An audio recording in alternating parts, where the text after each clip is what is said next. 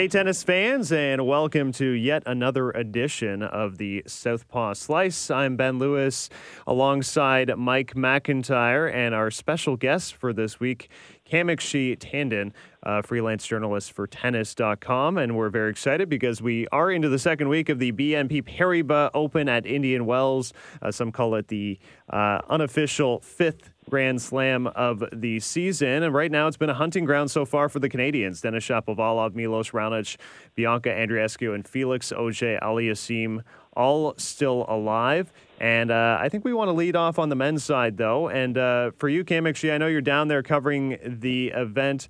What, what's been the vibe like just from a, a media and fan perspective of, of how big this tournament is, maybe relative to Grand Slams? You know, a lot of tournaments want a claim as a fifth slam. Uh, obviously, this tournament has a very good one, especially in recent years because it's just become so huge. Uh, I think the attendance now is the highest behind the slam. Uh, the facilities are among the best on the two tours, uh, probably comparable to the slam. And I think it has one of the best fan experiences of any of the tournaments. So I think a lot of people um, are wary of giving the fifth slam label to any one tournament, but definitely Indian Wells is a good claim. And you're enjoying the warm weather down there, no doubt, as we're all freezing up here in Toronto, I guess, right? Oh, I. You'll be very happy to hear that it has been very cold the first week. Uh, everybody's been in jackets and shivering. So just to make you feel a little better. Well, you're not going to get any sympathy, but at any rate. Um, before we uh, get to the on-court action, there's been a lot of news this week about how uh, current ATP president and executive chairman Chris Kermode will not be continuing in the role beyond 2019. I know for a lot of people, it's uh, kind of complicated the process that goes on behind the scenes to uh, to make a decision like that. Are you able to sort of clarify what that process is and and how they might have come to that decision um, all of a sudden? Yes, I mean that's definitely been the big talking point uh, off the court this week, uh, even amongst the players and the coaches and everyone behind the scenes. Um, basically, what happened was um, you had a player meeting, I think, uh, the day before the tournament, and then you had a board meeting just as the tournament began. And at that board meeting, they decided that they were not going to be extending Kermode as the CEO.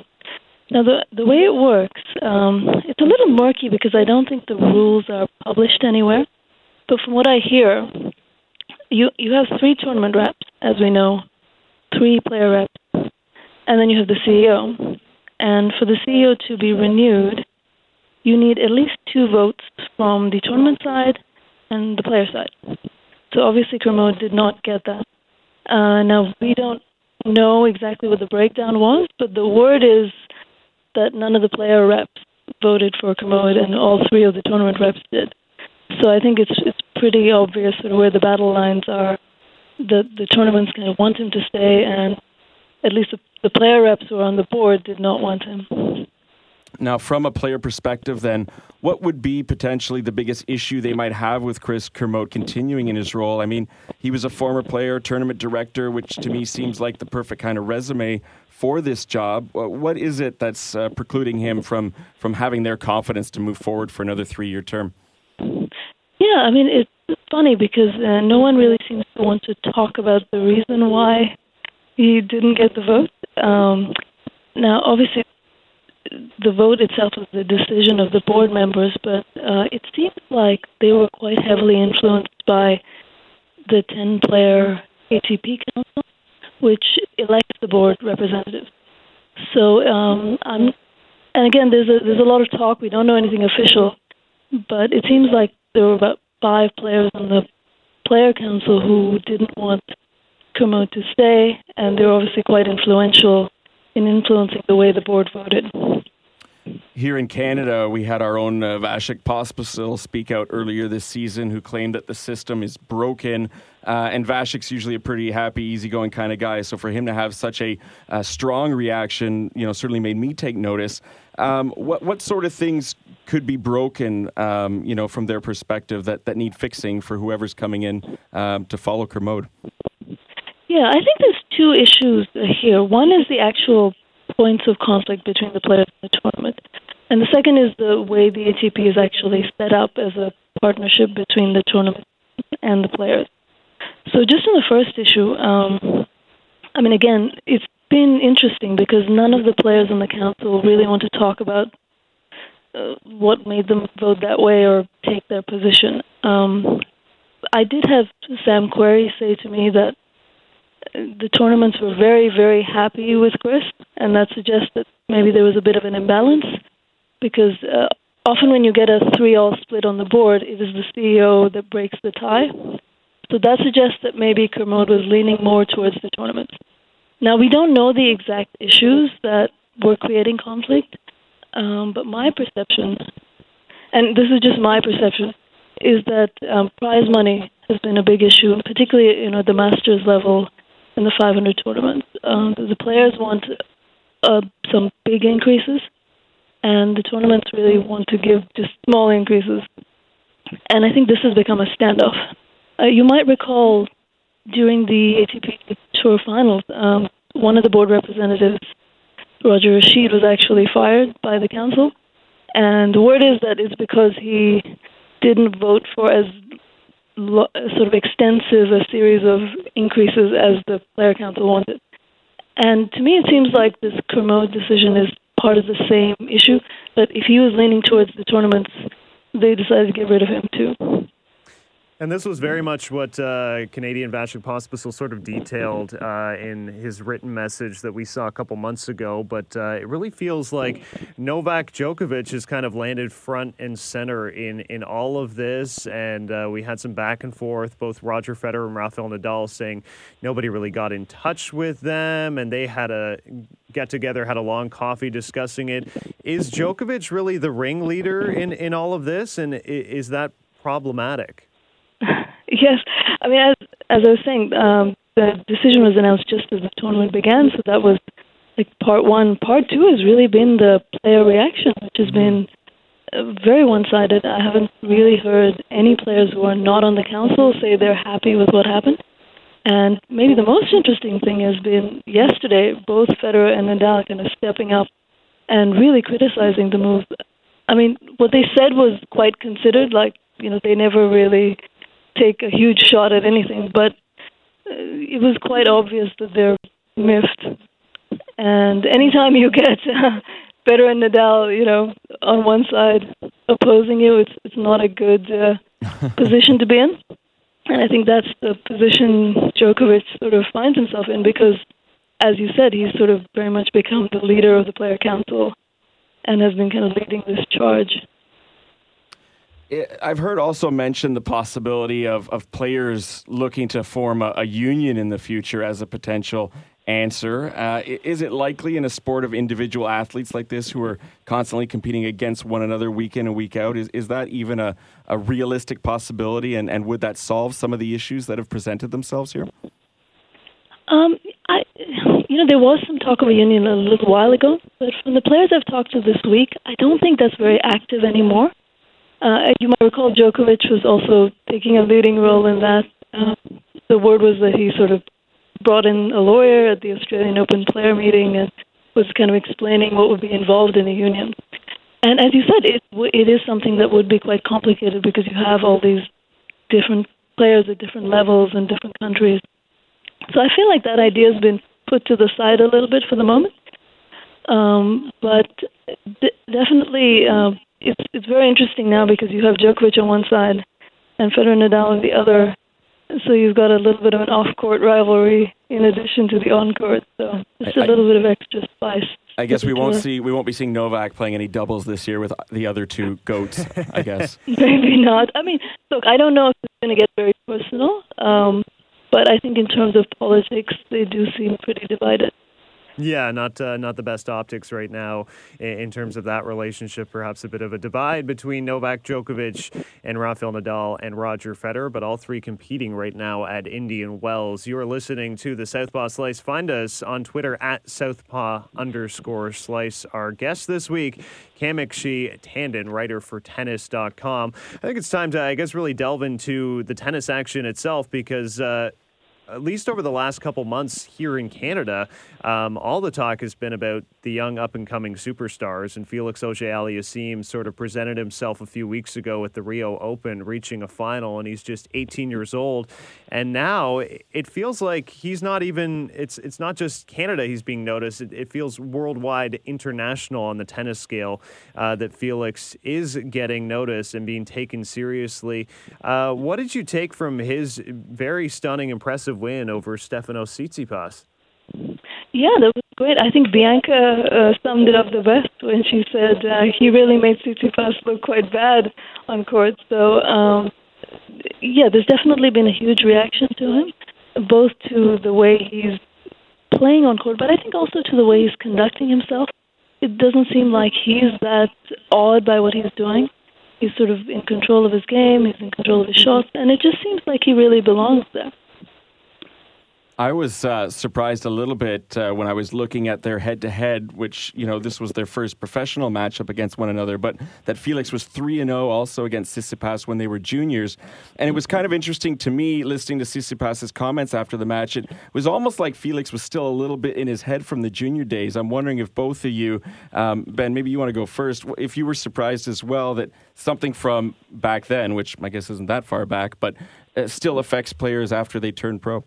Yeah, you wonder if uh, there was a dynamic maybe that, that certainly carried over. I think even if you are the world number 10, as, as Stefanos Tsitsipas uh, is arriving in the second round match at Indian Wells, that there can be a psychological effect when you're going into a match uh, against a young player who's in a zone as well as Felix Auger-Aliassime has been. Um, really, really good clay court season. And uh, Cam we kind of talked about him maybe turning a corner for, for Canada, sort of wrapping up that rubber against Slovakia and Davis Cup. And now he just seems like maybe one of the best young prospects the ATP has. Yes, I think so. Isn't he the youngest player in the top 200? I'm not sure about that, but he's definitely the youngest player in the top 100. So I think that itself suggests that he's definitely the leader of the new new wave. I would say, you know, we have the next gen, but then we have sort of uh, some players who are slightly younger just coming up behind them and definitely he's the first one to announce himself, I think.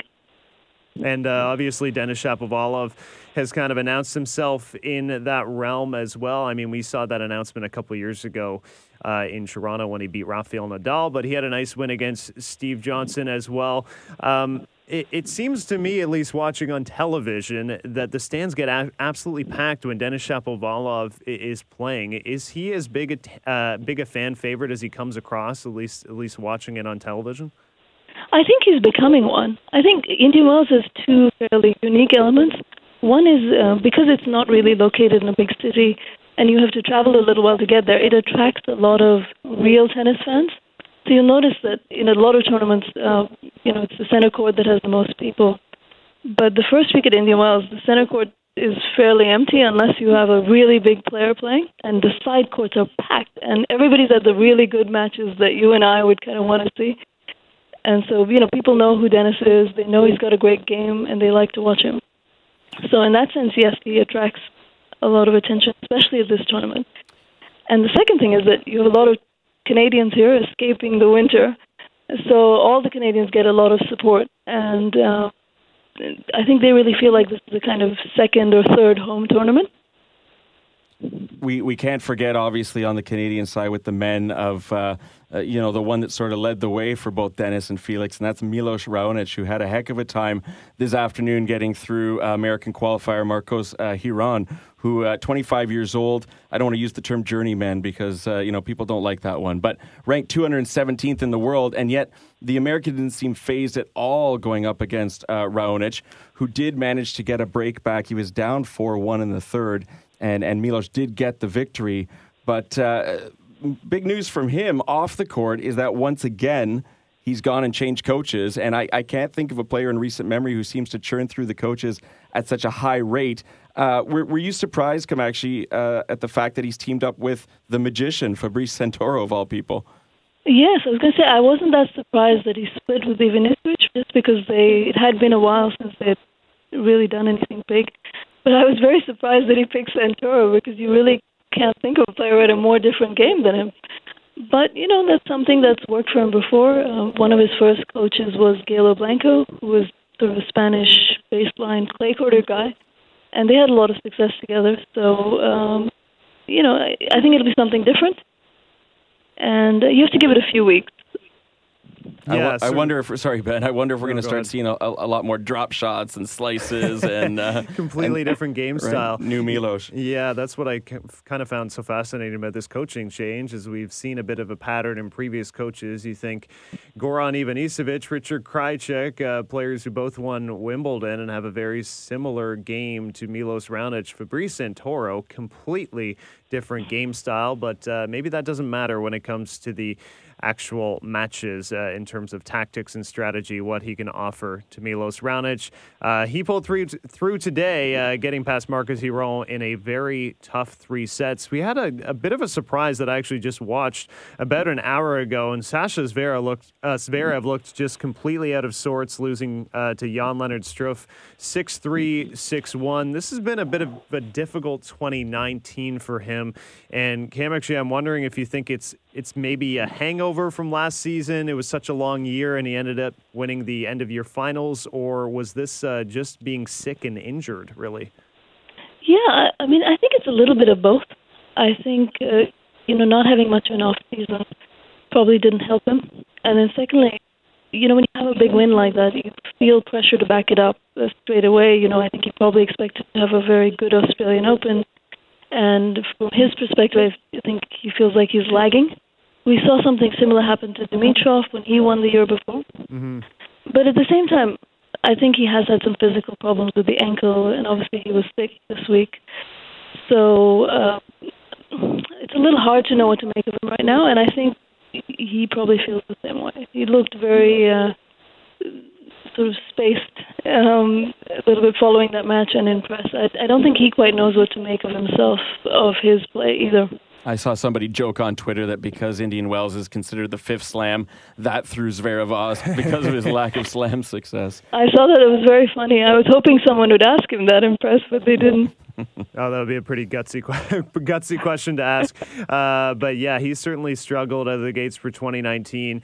Um, look, it's a discussion I guess we've had before, but. Uh, with all the Grand Slams that they've collected, the big three, Djokovic uh, winning the last three of the Grand Slams. Is there another player or two maybe on your radar who can put a wrench uh, in this big three and, and step up and win a slam over the next year, do you imagine?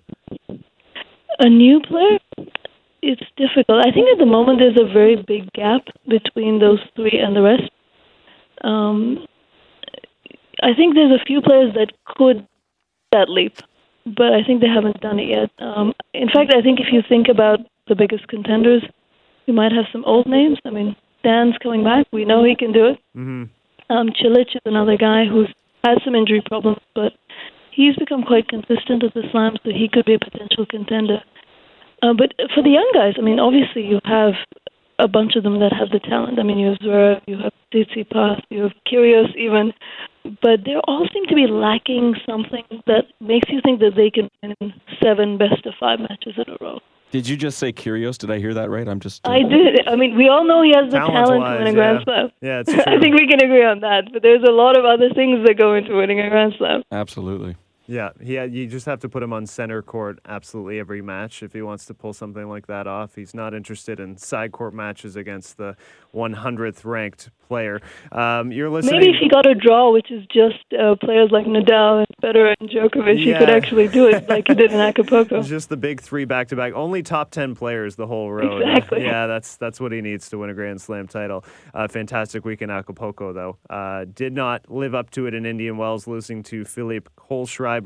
Uh, you're listening to the Southpaw Slice, and our guest this week, Kamakshi Tandon. We will transition to the women's side, and uh, we mentioned Bianca Andreescu off the hop, and she has 24 wins this season, which just seems completely remarkable to probably everybody. And she's not only caught fire on the scene in Canada, uh, she's put the entire WTA on notice. I, I know you've had an opportunity to do to do a story about her. What's impressed you maybe the most about this 18 year old from Mississauga?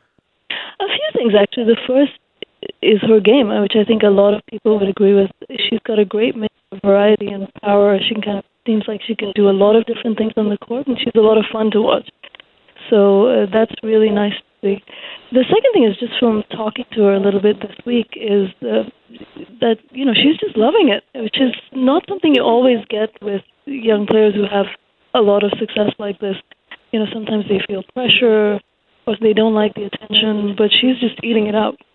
So I think that that's a good sign. Yeah, we had her on the uh, the podcast a few weeks ago, and she was talking to Ben, mentioning how like who wouldn't like all the attention. But as you mentioned, a lot of people that age would feel pretty nervous. I think being thrust in the spotlight, and just looking at some of her pictures from press yesterday, and she seems very comfortable, very at ease. And I think this gives uh, Tennis Canada also someone who you know moving forward on the female side gives us a very um, you know um, awesome uh, female role model and, and someone who can embrace that side of the game as well that uh, that other players maybe aren't aren't interested in. Yeah, I think so. You know, I think we have a great group of both men and women, and I think the nice thing is that they really want to help tennis in Canada, and a lot of they. I think they have very appealing personalities, very different, all of them, but um, I think they're all people that you know fans can really get behind and root for. So I think it's it's a very nice mixture of players. I know I know we're only two and a half months into the season, but is there anyone who can take away the WTA Newcomer of the Year award mm-hmm. or Breakout Player of the Year award from Bianca? I wonder at this stage the way she's playing. I think it's going to be very hard. We've got uh, almost uh, three months, and she's definitely got it wrapped up so far.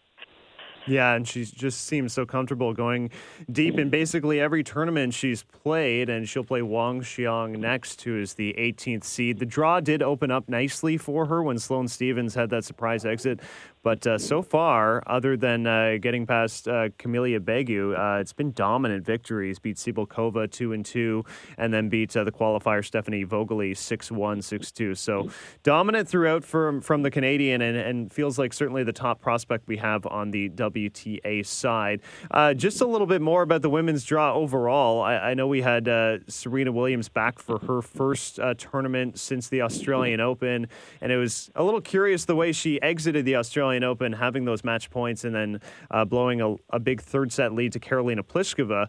I thought we saw maybe the match of the tournament uh, with Victoria Azarenka, which Serena won in a couple sets, and I, I have to say I was very surprised that uh, she suddenly had to retire mid-match against Muguruza.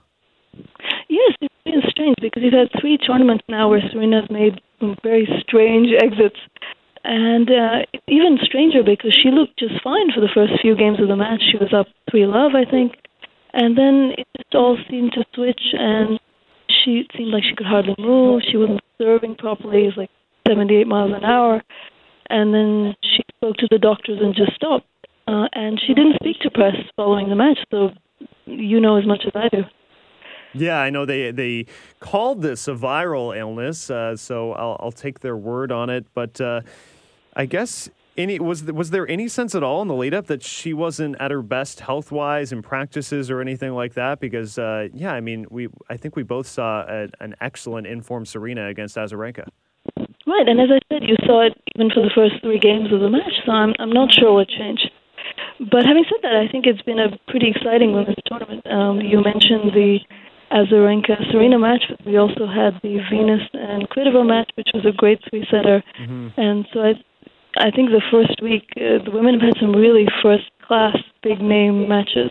I think that match against Azarenka was fantastically uh, placed on International Women's Day because when you think of what both of those two women have had to go through to get back on tour, uh, you know, both coming back from from giving birth, but also different hurdles to have to overcome. For Serena, it was more of a, a health one, and for Victoria Azarenka, it was a, a, a nasty custody uh, battle that kept her from being able to really leave the state of California for a long time and, and travel internationally.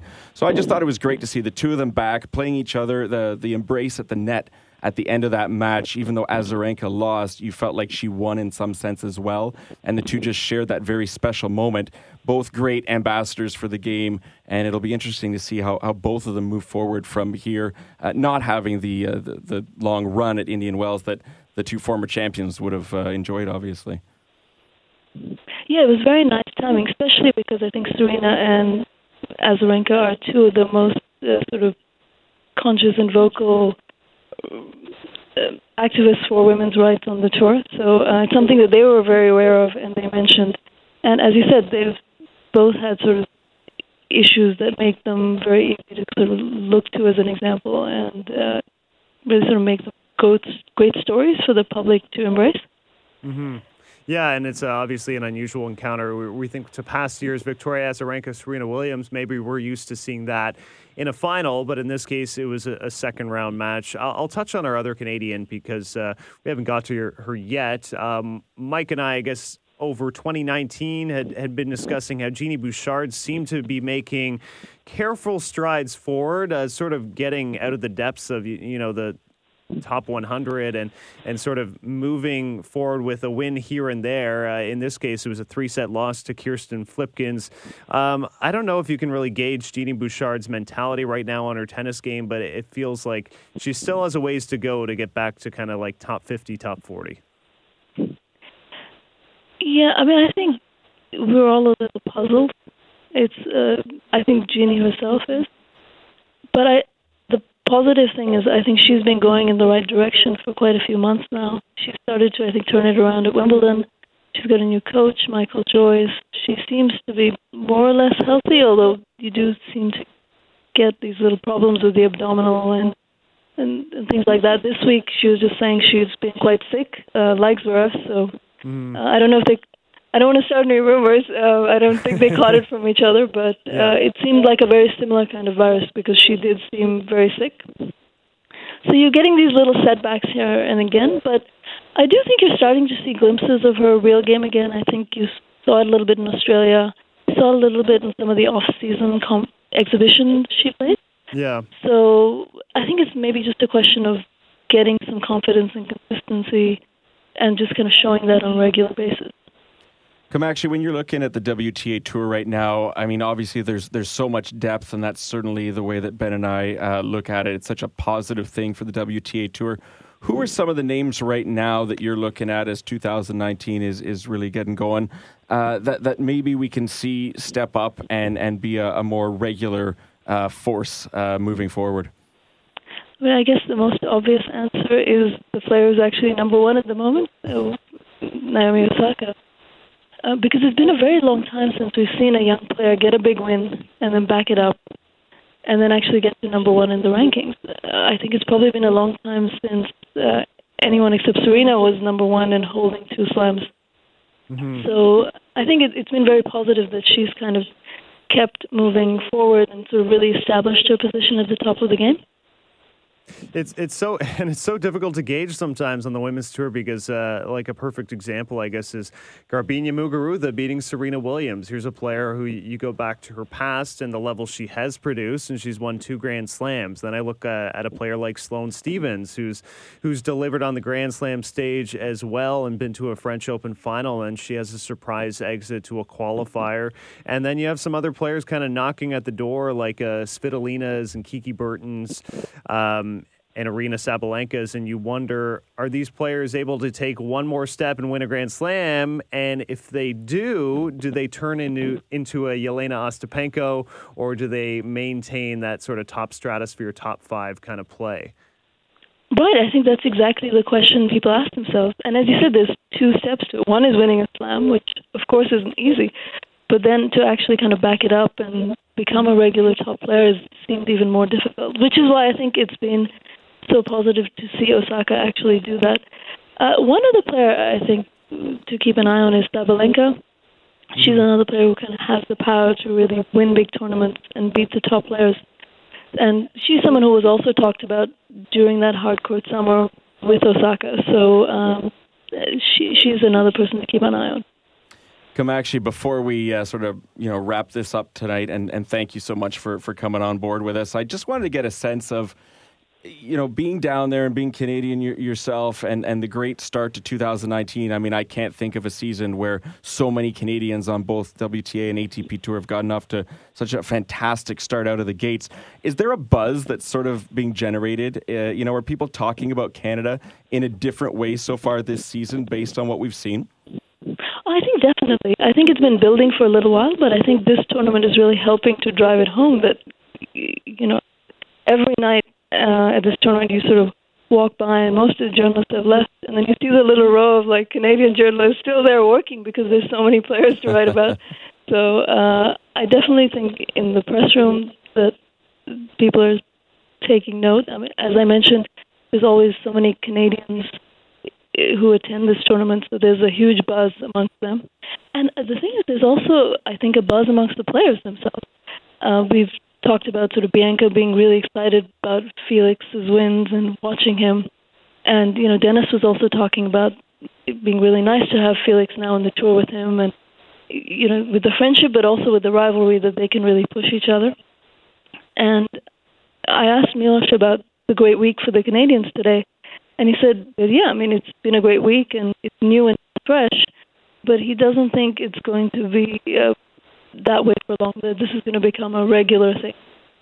And that's uh, obviously the hope here that we see that prolonged type of success from uh, these young rising superstars like Denis Shapovalov, Felix Auger-Aliassime, and Bianca Andreescu. Obviously, there's a few more who are well established. Uh, Kamakshi, thanks so much for joining us uh, on the Southpaw Slice. I'll tell our listeners we can follow you on Twitter at Kamakshi underscore Tandon. And uh, yeah, it was uh, great to discuss, and I hope you enjoy your rest uh, the rest of the week at Indian Wells. Oh, thanks. You're welcome. And especially being a lefty myself, I'm happy to be on. Oh, we didn't even know that. Oh, That's wow. just that a, a perfect guess then.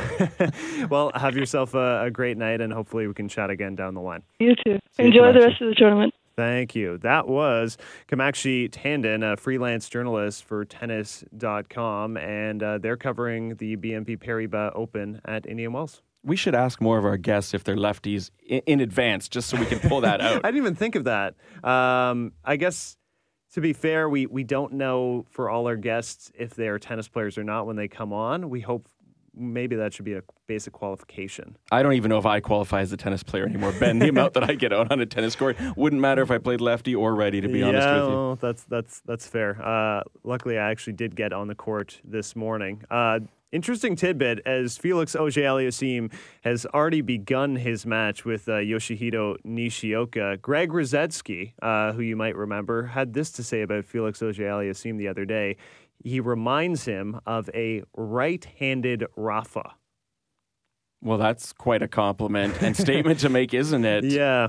Um, I, mean, I mean, obviously, we've seen the early clay court success. Uh, we're never we're likely never going to see the same level of clay court success in the history of tennis ever ever ever that uh, Nadal has produced but uh, that's very very hefty praise from a former you know top 5 tennis player I think I want to say Greg Rusedski reached top 5 in his career maybe. Yeah if not he was very close I don't like talking about Greg Rusedski because I was a young Canadian kid at the time that he jumped ship over oh, to the yes, UK yes, so yes. Uh, that one stung a little bit at the time because tennis in Canada was very different then. We didn't have the the depth and these young players that are coming up now. So yep. could have used him then.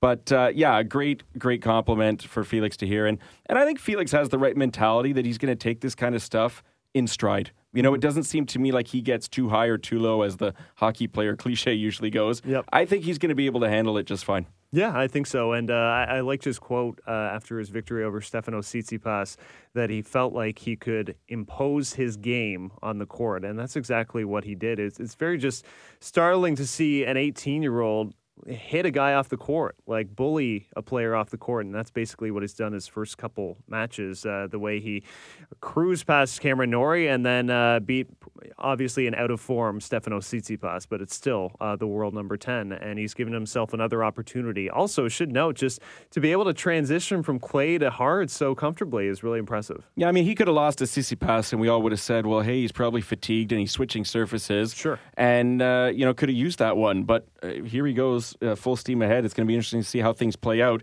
This really does feel like a slam, just even from a viewership perspective, because mm-hmm. here we go. It's you know we we still have another full week of tennis to watch down there. It's uh, it's quite enjoyable. Yeah, and uh, Denis Shapovalov, as we mentioned, uh, opened with a, a strong win against American Steve Johnson. This is a been a bit of an up and down 2019, I want to say. I thought he had a good Australian Open before he ran into Novak Djokovic, but uh, had a rough week at Marseille a couple weeks ago. Early loss to Kukushkin. Has uh, had a couple losses that maybe have had us scratching our heads a little bit, uh, but now this is a bit of maybe a measuring stick match next against Marin Cilic, and he's lost to Cilic before. We know Cilic is a Grand Slam champion, but I think this is maybe the time to catch him where he hasn't been playing his best tennis lately. Yeah, you were saying that earlier that Cilic hasn't had the results quite yet, so maybe this is the ideal time. Denis also hasn't had the, the consistent results of late. And I mean, he's top 30, which is fantastic considering, let's not forget, he's also just 19 years old. Yeah. But when we talk about all the Canadians in 2019 in terms of big results and, and results getting our attention, his name hasn't been in that mix yet. So maybe he's due or he's going through, um, I don't know, a sophomore slump or, or, what stage he's at now as a pro, really. Right. But something of that nature, which would be totally understandable. Um, and, and we'll see how he responds. Um, there's only so much hard court time left. We're going to go to the clay soon. Yeah. I know he had that deep run in Madrid last year, but I don't think either of us would consider him a, a clay court expert. Mm-hmm. Um, we'll, see what, what comes of it. But uh, against Cilic, that would be a real sort of measuring stick for him. Is he up for that that big challenge? And uh, and what kind of response is he going to show us on court? Yeah, and I, am not sure we should anticipate a victory, but I want to see something certainly uh, competitive to show that he can compete with the, the top 10 players at that level. Just a popcorn match to mention. Uh, this, you know, we, we, say this all the time. This should not be a third round match, but such is the case when Stan Wawrinka is coming back from injury, trying to build his ranking back up, and he has to face Roger Federer. These two played in the final of Indian Wells just a couple seasons ago before Stan kind of hit that wall with the uh, right knee flaring up. Kind of surprising that uh, I guess maybe it's not surprising when any, anyone has a three and twenty one head to head against Roger Federer, but it is surprising to me that Stan has never beaten Roger on a hard court and. Uh, Certainly could be some fireworks in this match. My one concern is Stan played over three hours with uh, Fucsovics the last round. I, I was exhausted after that Fucsovics match, which was absolutely incredible. The uh, range of shots, the competitiveness between the two of them, the sportsmanship between the two of them, applauding shots and things of that nature. And for those of us uh, based here in Toronto, many of us might have seen that uh, match last summer at the Rogers Cup, which also was a real late one. It went uh, two tiebreaks that Stan had to win in order to win 12 12 10 in the third set tiebreak, and just an electric atmosphere there, too. So these two players should play each other way more often. I hope the Wawrinka Federer one can come close in terms of its on court deliverance. Yeah. Uh, because, yeah, 3 and 21 heading in. Uh, Roger's won the last five in a row and and this will be the fourth time in Indian Wells, and obviously being on hard court, Roger's won all of those as well. Uh, but Roger doesn't have a ton of match play under his belt uh, this year, really, when you think about it. Yeah. Uh, and, and, Stan perhaps is is due for. I mean, he's what around 40th in the rankings right now. Yeah, he's got to have, look that up. He's got to have that motivation to get back to a seated position. Oh, certainly, certainly. because these draws are just killing him. Yep, yep. Um, that's absolutely right. I want to say, let me find where he's up to. He's actually, yes, exactly 40th, and he's gained four points in the live ranking, so he'll be up to at least 36th. The past couple times they played, too, Stan has been so close. Uh, they went three sets uh, last summer, I believe. I want to say Cincinnati. It may have been Shanghai, actually. Three sets, and Stan Wawrinka looks at match points. If you remember 2017, Federer, when he won the Australian Open, one of his five setters en route was a five setter with Stan Wawrinka. So he's gotten closer and closer. You think maybe he would be due for a breakthrough. Um, I'm not sure if it comes here, though. We'll, we'll see. We'll see. That's right. Yeah, anyway, uh, it was great to have Kamakshi Tandon as our guest on the Southpaw Slice. And uh, this same time next week, we're going to see who our Indian Wells champions are. I'm not making predictions. No, no, we uh, we've stepped out of that ball game for for a while. not comfortable enough doing that. Thanks so much for listening to the Southpaw Slice. Remember, you can find us on Twitter at Southpaw underscore slice. Find me at Ben Lewis SN590. Find Mike at Pro Tennis Fan. We will talk to you next time.